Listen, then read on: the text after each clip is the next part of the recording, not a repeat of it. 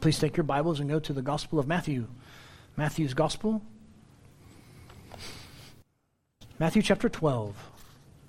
Matthew chapter twelve. We'll finish chapter twelve today. Matthew twelve, starting in verse thirty-eight. If you're visiting with us, you know, black Bible. Um, you see that one in the chair in front of you? If you pull that out, go to page ten, to the back of that black Bible, page ten. You should find Matthew chapter twelve, starting in verse thirty-eight. Page ten of that black Bible, Matthew twelve, starting in verse thirty-eight. And we'll read to the end of the chapter, verse thirty-eight to fifty. Matthew twelve, thirty-eight to fifty. And by the way, uh, while I am gone, um, Ezra is going to lead the music for us the first two Sundays. So the twenty-first and the twenty-eighth. So be kind to him. And he's actually going to use my guitar, which is... Yeah, exactly. What did you do to my, my baby? I mean, was that allowed? I'm sorry. Be kinder. Be gentle. Anyways. So, Ezra's going to do that. So, Matthew chapter twelve, verse thirty-eight. Then some of the scribes and Pharisees, answering, said to him, "Teacher, we want to see a sign from you." But answering them, he said to, but answering them, he said, "An evil and adulterous generation wants a sign, yet no sign shall be given to it except the sign of Jonah the prophet. For just as Jonah was three days and three nights in the belly of the sea monster, so shall the Son of Man be three days and three nights in the heart of the earth. The men of Nineveh shall stand up with this generation at the judgment and shall condemn it, because they repented at the preaching of Jonah, and behold, something greater than Jonah is here. The queen of the south shall rise up with this generation at the judgment and shall condemn it, because she came from the ends of the earth to hear the wisdom of Solomon, and behold, something greater than Solomon is here. Now, when the unclean spirit goes out of the man, it passes through the desert seeking rest and does not find it. Then it says, 'I will return to my house from which I came,' and when it comes, it finds it unoccupied, swept, and put in order. Then it goes and takes along with it seven other spirits more wicked than itself, and they go and live there, and the last state of that man becomes worse than the first. In the same way, it will also be with this evil generation." Verse forty-six, while he was still speaking to the multitudes, behold, his mother and brothers were standing outside seeking to speak to him. And someone said to him, "Behold, your mother and your brothers are standing outside seeking to speak to you." But answering the one who was telling him, he said, "Who is my mother, and who are my brothers?" And stretching out his hand toward his disciples, he said, "Look, my mother and my brothers. For whoever does the will of my Father who is in heaven, he is my brother and sister and mother."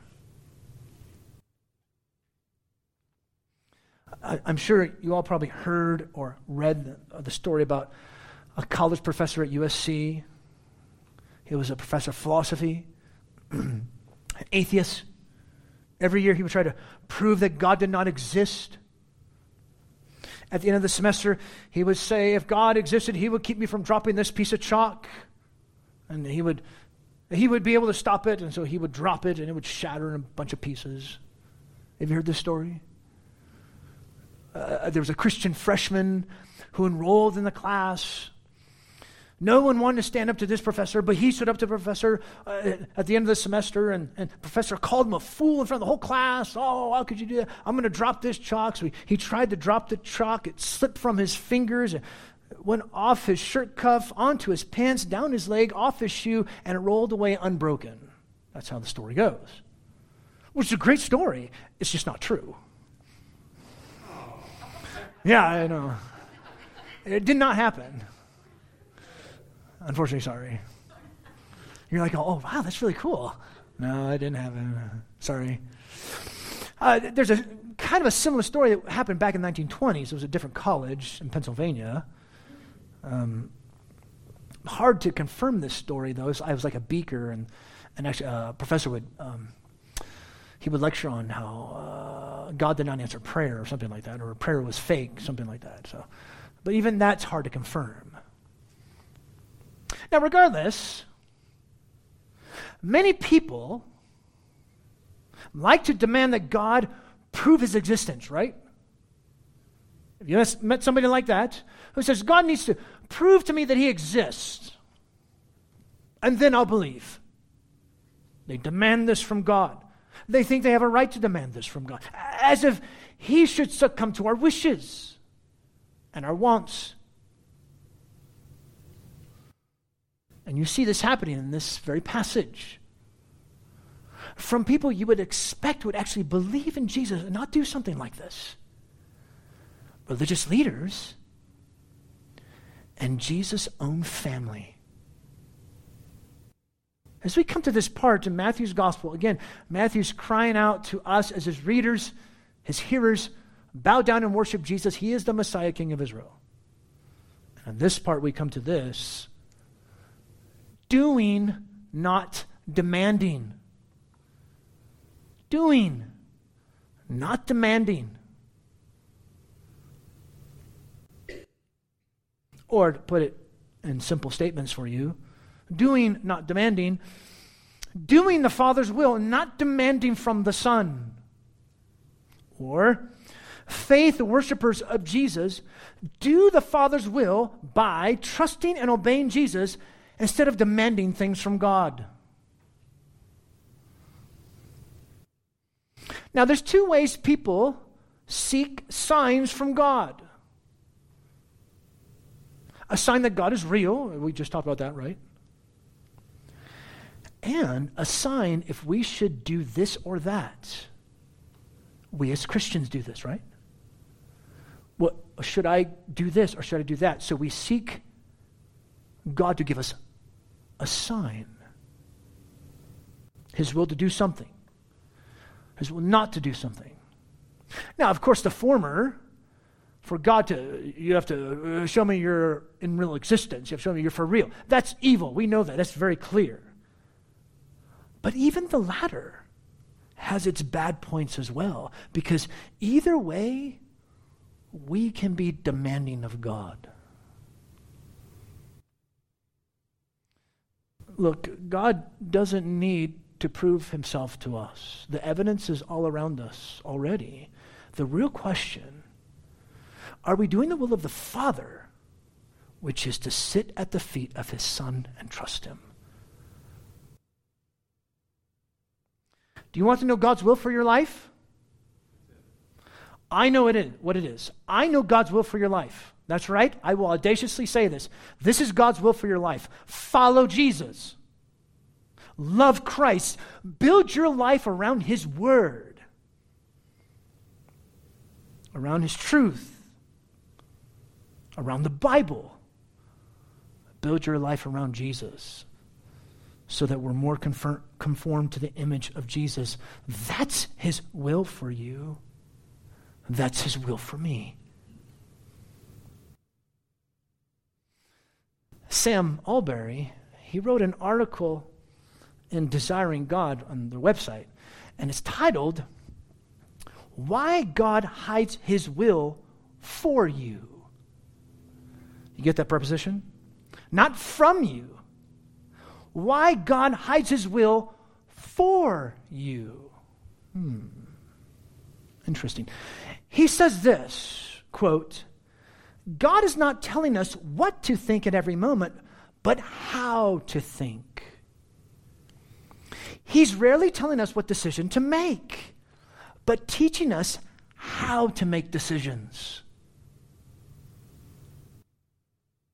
See, friends, this is key to our passage. No one has the privilege, the right or the privileged position to demand from God. Who do we think we are? God's word, the Bible, is very clear. Bow down and worship Jesus. He's the Messiah, King of Israel. Now, That's not to say that we don't search God's word to find out different things like where to move, what job to take, uh, what person to marry, when should I retire, things like that. It doesn't mean we don't search God's word, but at the end of the day, when it's all said and done, we bow down and worship. At the end of the day, it's about our attitude. Do we trust and submit to Christ? That's what it's really all about. Sam Allberry says this, quote, "This is our relationship to God's will. Not that he emails a daily briefing of what we're to do each day, but that he gradually renews our minds, changing the way they work, giving us the capacity to discern his will without moment by moment direct updates," end quote. See, this is hard for us, especially in this day and age. I mean, you can Google anything you want, and Google will tell you exactly what to do, right? Thank you, Lord, for Google. I mean, yeah. That's called sarcasm, you know. No, but seriously, um, all kidding aside, that's why Jesus was so strong against the Pharisees and his own family. They thought their position gave them the right to demand from God. That's why it's serious. That's why when you talk about God's will, it's not so much what to think, but how we're supposed to think. What is our attitude? I have a right to demand from him? No, no. It's about doing the Father's will and hanging around those who do the Father's will too. We have way more in common with those who trust Jesus than with those who don't. Why? Because they're family, true, real family. You're going to live with each other forever. It will happen. That's how close we are. True family relationships resides with those who follow Christ. True family is truly devoted to Christ. The unbelief of Jesus' contemporaries left them in a very bad condition. Oh, far worse state than if Jesus had not come. And, and with all that they've been given, they demanded a sign. Both of them. The religious leaders and Jesus' family. You'll see that in just a moment. Even Gentiles responded with far less revelation. We'll look at that. Uh, but it's to those who do the Father's will, they are Jesus' true family. So with that said, notice the first demanders, the religious leaders. Verse thirty-eight, this is almost comical. You almost want to chuckle. Some scribes and Pharisees answered, saying to him, "Teacher, we want to see a sign from you." Really? This is in response to Christ's strong words to them earlier, earlier in the chapter. They asked Jesus to do a sign for them to prove himself, which was totally insane. Uh, almost comical. You got to be kidding me. What do you think I've been doing this whole time? I mean, really? I just casted out a demon from a blind man, from a man who is blind and mute. And he said, "Oh, I'm a teacher, we want to see a sign from you." Are you nuts? By the way, they address him as teacher, which doesn't, in, in Matthew's gospel, it means they were not believers. But they want him to accredit himself by doing some spectacular miracle. But these miracles Jesus did were acts of God's goodness, not fulfilling some unbelieving skeptic's demand to perform for them. Jesus, Jesus didn't do this to try and, and get entertainment. to entertain people? That's not why he did these signs. What's the matter with you? These were acts of the gracious goodness, kindness of God. This is what the kingdom's going to be like in the future. Because Jesus was the epitome of the kingdom. They just didn't get it. Friends, beware. Beware of those who demand a sign from God and won't believe in him unless he does a sign. I've had countless occasions where people say, you know, I just if God just give me a sign that he's for real. One time I just audaciously said, you know what? Maybe I'm that sign from God. I just said that. Maybe I'm the answer to your prayer. You ever thought about that? It throws them off. They don't know what to do with that. They're most likely an unbelieving skeptic demanding some kind of evidence that is actually right in front of their face. They want God to perform. And yet, I also say, just be mindful of ourselves. Are we seeking a sign from God for our lives? A spectacular sign. God, should I do this? God, should I do that? His will, directly and indirectly, is found in his word. Sam Allberry said this: it's not about having our own personal angel, angel who tells us what to do with our lives. No. He wants us to know how to think. And what better way to think than to be consumed with the Father's will, which is what? Just listen to his Son. Build your life around the Word of God.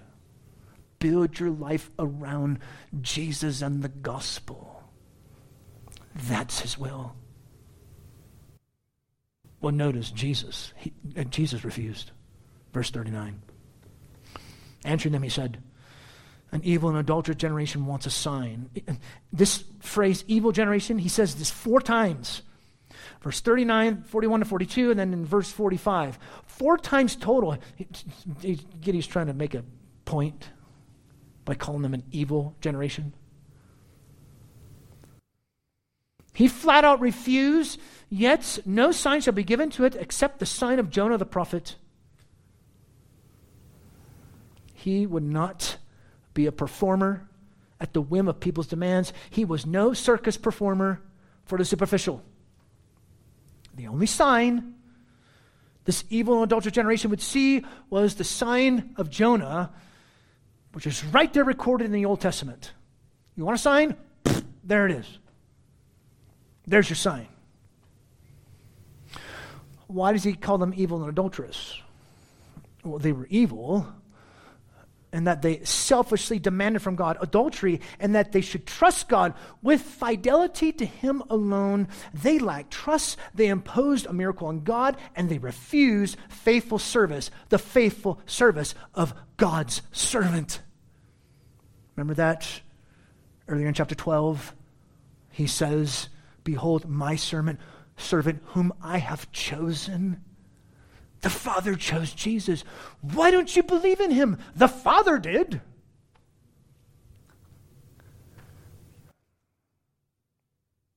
One writer says this, quote, signs are granted to faith, so how can the faithless ever see them?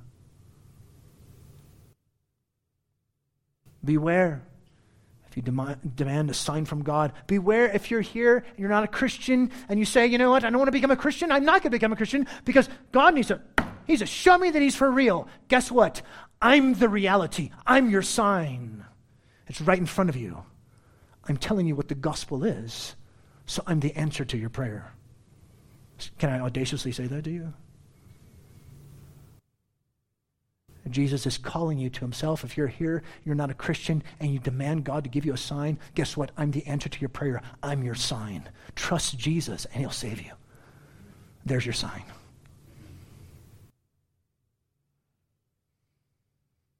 Be careful. Let us be careful to follow in trustful worship. Let us be careful. Find a person who demands a sign, and you find a person who's a skeptic and does not want to believe the evidence laid before them. Look, no position of privilege gets you anywhere with God. It's embracing Jesus Christ and the evidences that point to Jesus Christ. Trust him. And notice what Jesus does. He goes on with this whole thing with Jonah. Verse forty-four. As Jonah was three days and three nights in the belly of the sea monster, so shall the Son of Man be three days and three nights in the heart of the earth. He's referring to Jonah chapter one, verse seventeen. It was a cryptic prophecy of Jesus' death and resurrection. Interesting what Jesus does here. The resurrection was, is the final ultimate validation of who Jesus claimed to be and his purpose.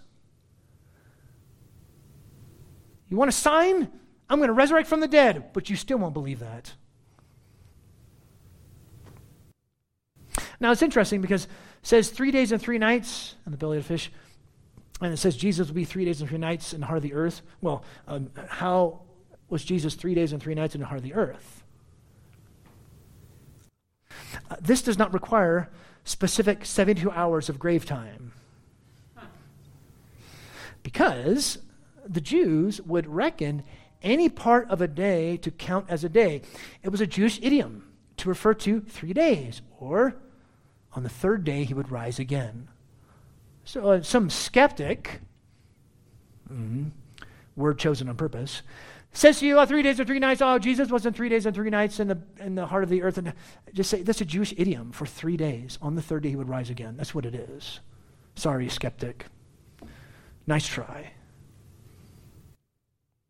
But Jesus began to unfold that his mission included his death and his resurrection. Well, no, so he does this. He goes through this whole thing. These demand this thing from a sign. Jesus refused. And then he does this. He does this doers versus demanders thing. A contrast. Notice this. This is shocking. Verse forty-one. The men of Nineveh shall stand up with this generation at the judgment and shall condemn it, because they repented at the preaching of Jonah. And behold, something greater than Jonah is here. Who were the doers? Gentiles repented at the preaching of Jonah. Gentiles. Yet the Jews did not believe. But here's these Gentiles who responded to Jonah's preaching. And remember Jonah. Jonah was no like, wow, I really want to be a prophet like Jonah. Jonah was a jerk. I'm serious. He was...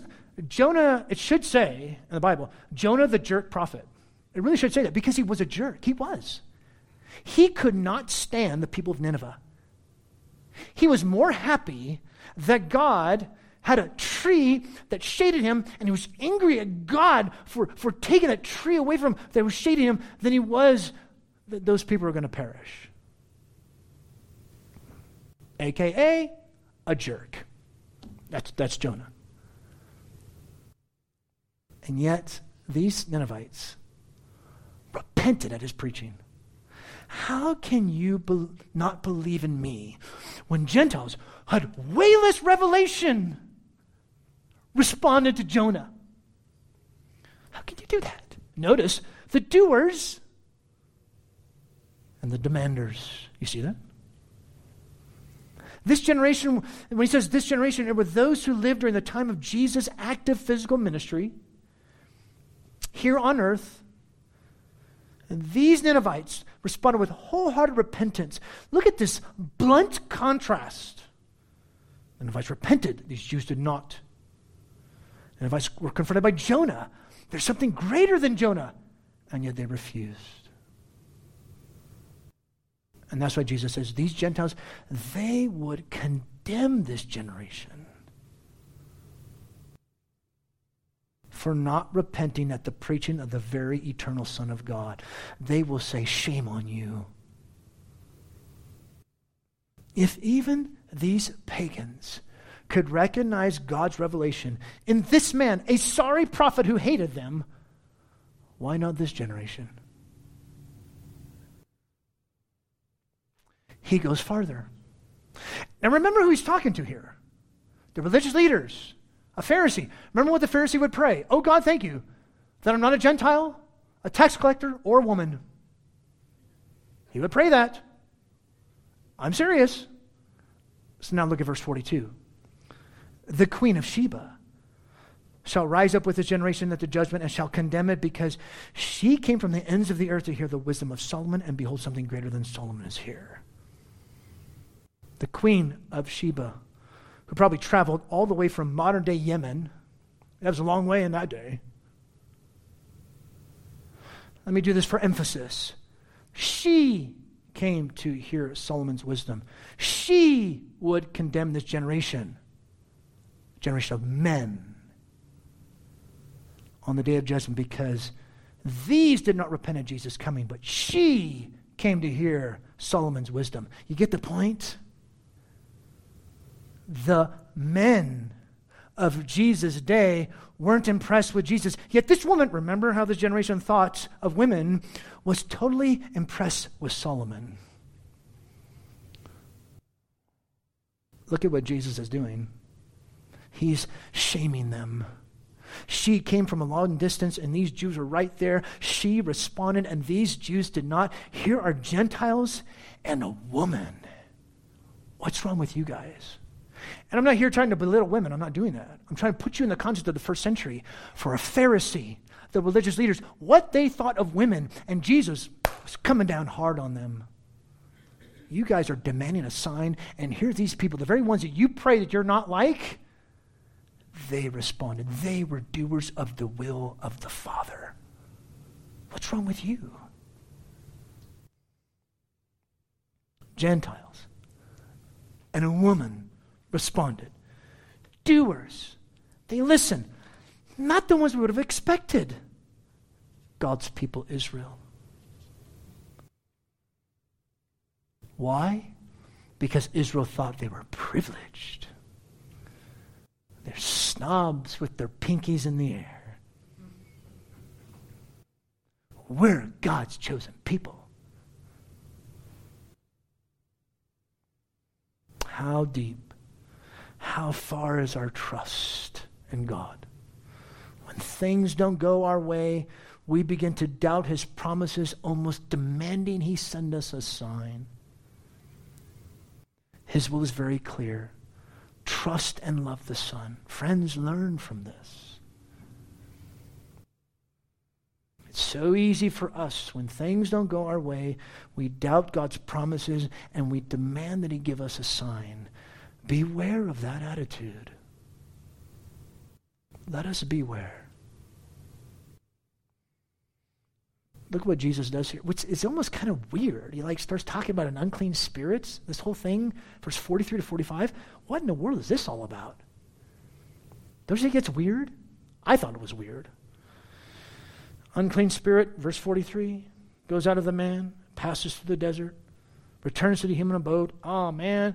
Finds it all cleaned up and tidy. It goes and takes seven other spirits. Come, they live inside the man. His place, the last day is worse than the first. And then he says this at the end of verse forty-five. In the same way, it will also be with this evil generation.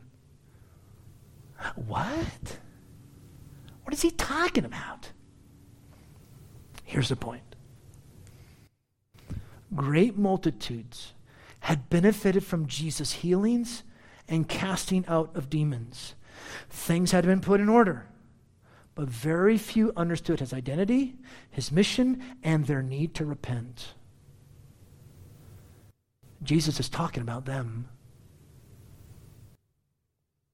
The nation had its demons removed, but had not embraced Jesus as Savior and Lord. Hardened unbelief is very dangerous. If Nineveh and the Queen of Sheba responded despite such very little evidence, what about them with such overwhelming evidence? If they continued down this path, refusing the opportunity that was presented before them, yes, their last date would be worse than the first. It would have been better for Jesus to have not have come. They should repent and reorient their lives around Jesus. There's a lesson to be learned here. If you do not fill your life with the Lord Jesus Christ, that issue will just rear its ugly head in some other area of your life. Addiction, pornography, conversion therapy for the homosexual lifestyle, et cetera, et cetera. You must fill, we must fill our lives with Jesus, the Spirit of Christ. Or to put it another way, to be absent from your demons doesn't mean you've been redeemed. To be absent from your demons, it doesn't mean you've been redeemed. You turn from that and you put all your trust, all your hope in Jesus Christ. Else your last state will be worse than the first. Just because your house has been clean, it doesn't mean you have a good tenant who takes up residence inside of you. Clean it out, sure. Repent and trust in Jesus. Let him fill your life. Jesus did all these miracles as ways to express the compassion and grace of God to needy people, not as awesome displays of power to convince skeptics. If you're seeking a sign from God, be careful. Be careful. So this is religious leaders. This was the first demanders. But notice the other ones. The second demanders. Jesus' own family. Well, now this kind of gets personal, right? I mean, come on. While he was teaching, verse forty-six, behold, his mother and brothers were standing outside seeking to speak to him. And someone said to him, behold, your mother and your brothers are standing outside to speak, wanting to speak to you. Now, from other passages, by the way, I, I try hard to keep us in Matthew. We can go to Mark's gospel, we can go to Luke's gospel and John's. I really don't like doing that. If we're going to be in Matthew, let's stay in Matthew. I try to focus our time in Matthew's gospel and how Matthew's trying to speak. Does that make sense? But every once in a while, I'll throw in sometimes, I try not to, things about the other gospels. Well, here, actually we know from other passages in the other gospels that Jesus' family was not sympathetic to his mission. As a matter of fact, they even thought he was kind of, they thought it was crazy. They did, they thought it was a nutcase. And notice, his physical family was outside, whereas Jesus' true family was inside. Because of their status, they want to see Jesus. So you should stop what you're doing, fella, and go see your mama. That's basically what it is. The impression was, family, his family had priority rights. You should go see your mama. They should be able to interrupt you in the middle of your teaching because of their status and position. Uh-uh. You should stop and attend to them. Uh-uh. Once again, the idea of putting a demand on God because of status. You do this for me. I have status. Do a sign for me. Do something for me. No, it don't work that way. Notice, once again, Jesus refused. Verse forty-eight. I'm sorry. Who is my mother? And who are my brothers? Jesus refused by asking a question. The ones who were his true family were on the inside listening to his teaching, meaning his physical family was not listening to his teaching. Any thought that ethnic descent or family loyalty defines God's people was criticized heavily by Jesus. And here's one case here. He refused. And then he does this in verse forty-nine. Stretching out his hand toward his disciples, he said, look, my mother and my brothers. This is where we get the main part of this whole section, here in verse fifty. For whoever does the will of my Father who is in heaven, he is my brother and sister and mother. Notice once again the doers versus the demanders. Now, Jesus is not saying to disrespect your family. He's not saying that. Or that we should abdicate our familial relationships totally. He's not saying that. Don't go home and say to your grandchildren, I'm not going to see you anymore. No, no, don't do that. Your grandchildren will be like, what? What happened to grandma? Uh, grandpa's like, I don't know. I don't know. She's got something in her head. Uh, no, no, no. Jesus is not saying that. But he is saying this. Superficial discipleship doesn't cut it. Those who truly do the will of the Father, which is believing in or following his Son, were, are his true disciples. Pfft, period. It's about allegiance to Jesus and to those whose lives are directed by Jesus and what he values, which is the kingdom. And that means we may have to leave family behind or even face betrayal by our own family. It's not the first time Jesus brings this up. Remember chapter ten? Chapter ten, verse thirty-four. He says, I didn't come to bring peace on earth, but a sword. A mother against her daughter, a mother-in-law against her daughter-in-law. Why? Because the people in your own family might be your enemy, because you might say, I trust Jesus, he has my allegiance, and your family might say, you know what, too bad. Then you can go.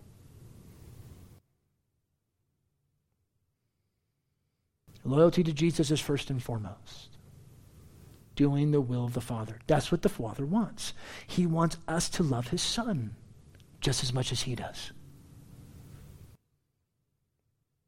One writer says it like this, quote, doing the will of God is all important, end quote. This is what it means to be a Christian. This is what it means to follow Jesus.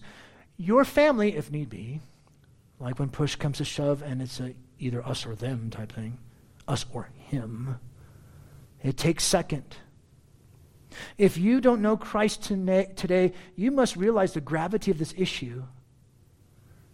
You must say, Lord Jesus, you have me. No matter the cost, I will follow you. Trust Jesus today. Don't walk away out the door and not respond to the Lord Jesus Christ. Come to him and follow Jesus. His arms are wide open to you. We should surround ourselves with those who have committed themselves wholeheartedly to Jesus, because they become our family. We surround ourselves with Jesus and with those who love him too. That's who we should surround ourselves with.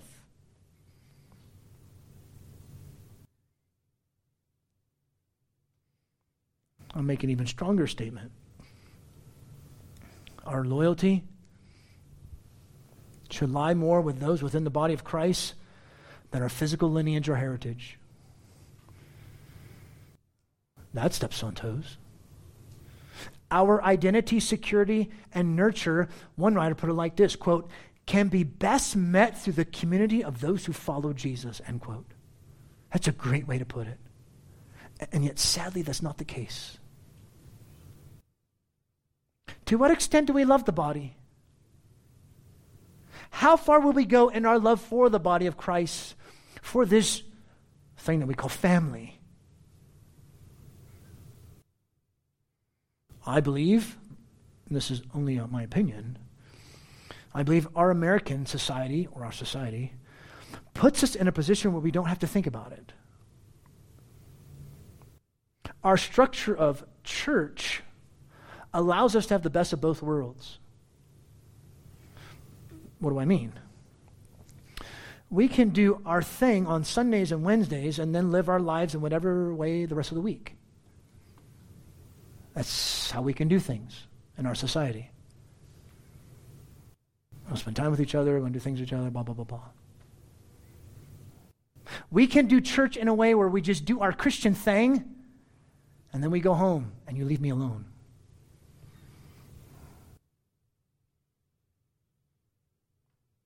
It's our brethren in other countries where it's illegal to be a Christian or, or to exercise your religion, you know, our First Amendment, who truly understand this principle of family, the Christian family. True followers of Jesus, they find out real fast who is their real family and who is their enemy. What's even worse, those within the church end up becoming our enemies. It's even worse than with non-Christians. My friends, it ought not to be this way. What has happened? This beloved servant of the Father, he's far greater than Solomon, far greater than Jonah, the Sabbath, the temple, even David. And yet people rejected him, and they only wanted a good show, demanders. Even his own family were not his real family. What matters most? Doing the Father's will, which is what? Loving, listening, trusting, obeying the Lord Jesus Christ. It's him. And being with those who want to do that too. It's about doing the Father's will and hanging around those who do the Father's will too. We have way more in common with those who trust Jesus than with those who don't. Why?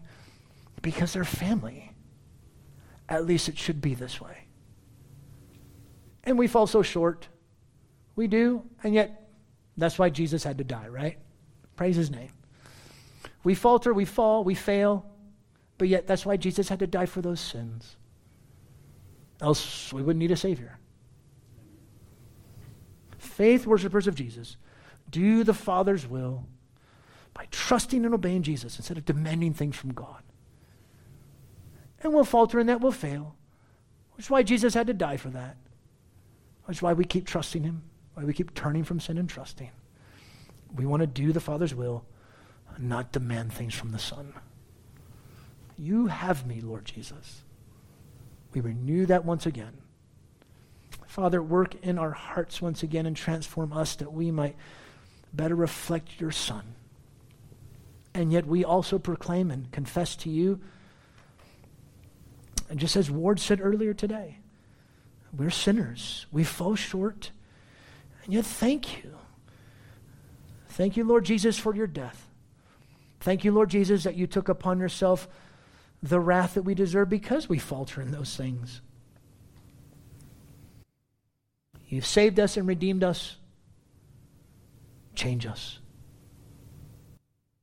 Give us your grace to do your will, O Father, to love, adore, worship, delights, and take pleasure in you, Lord Jesus, and in those who also love you.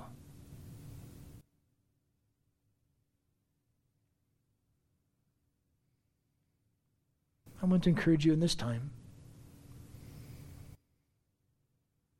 A few moments of silence for you to ponder. As Paul says, let your mind dwell on these things. Let your mind dwell on the things that we've seen in God's Word today.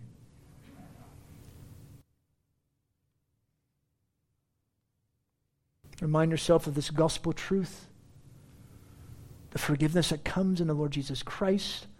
May it be a time to pray, Lord, I know I falter, I fail. Thank you for your forgiveness. I confess that. Keep changing me. Whatever the case may be. Let this be a time between you and the Lord. And yeah, we'll do our songs, time of giving, songs, our prayer. We do that. But I give this to you so that way you can let your heart dwell on the things that we've seen from his word. Do that now, please.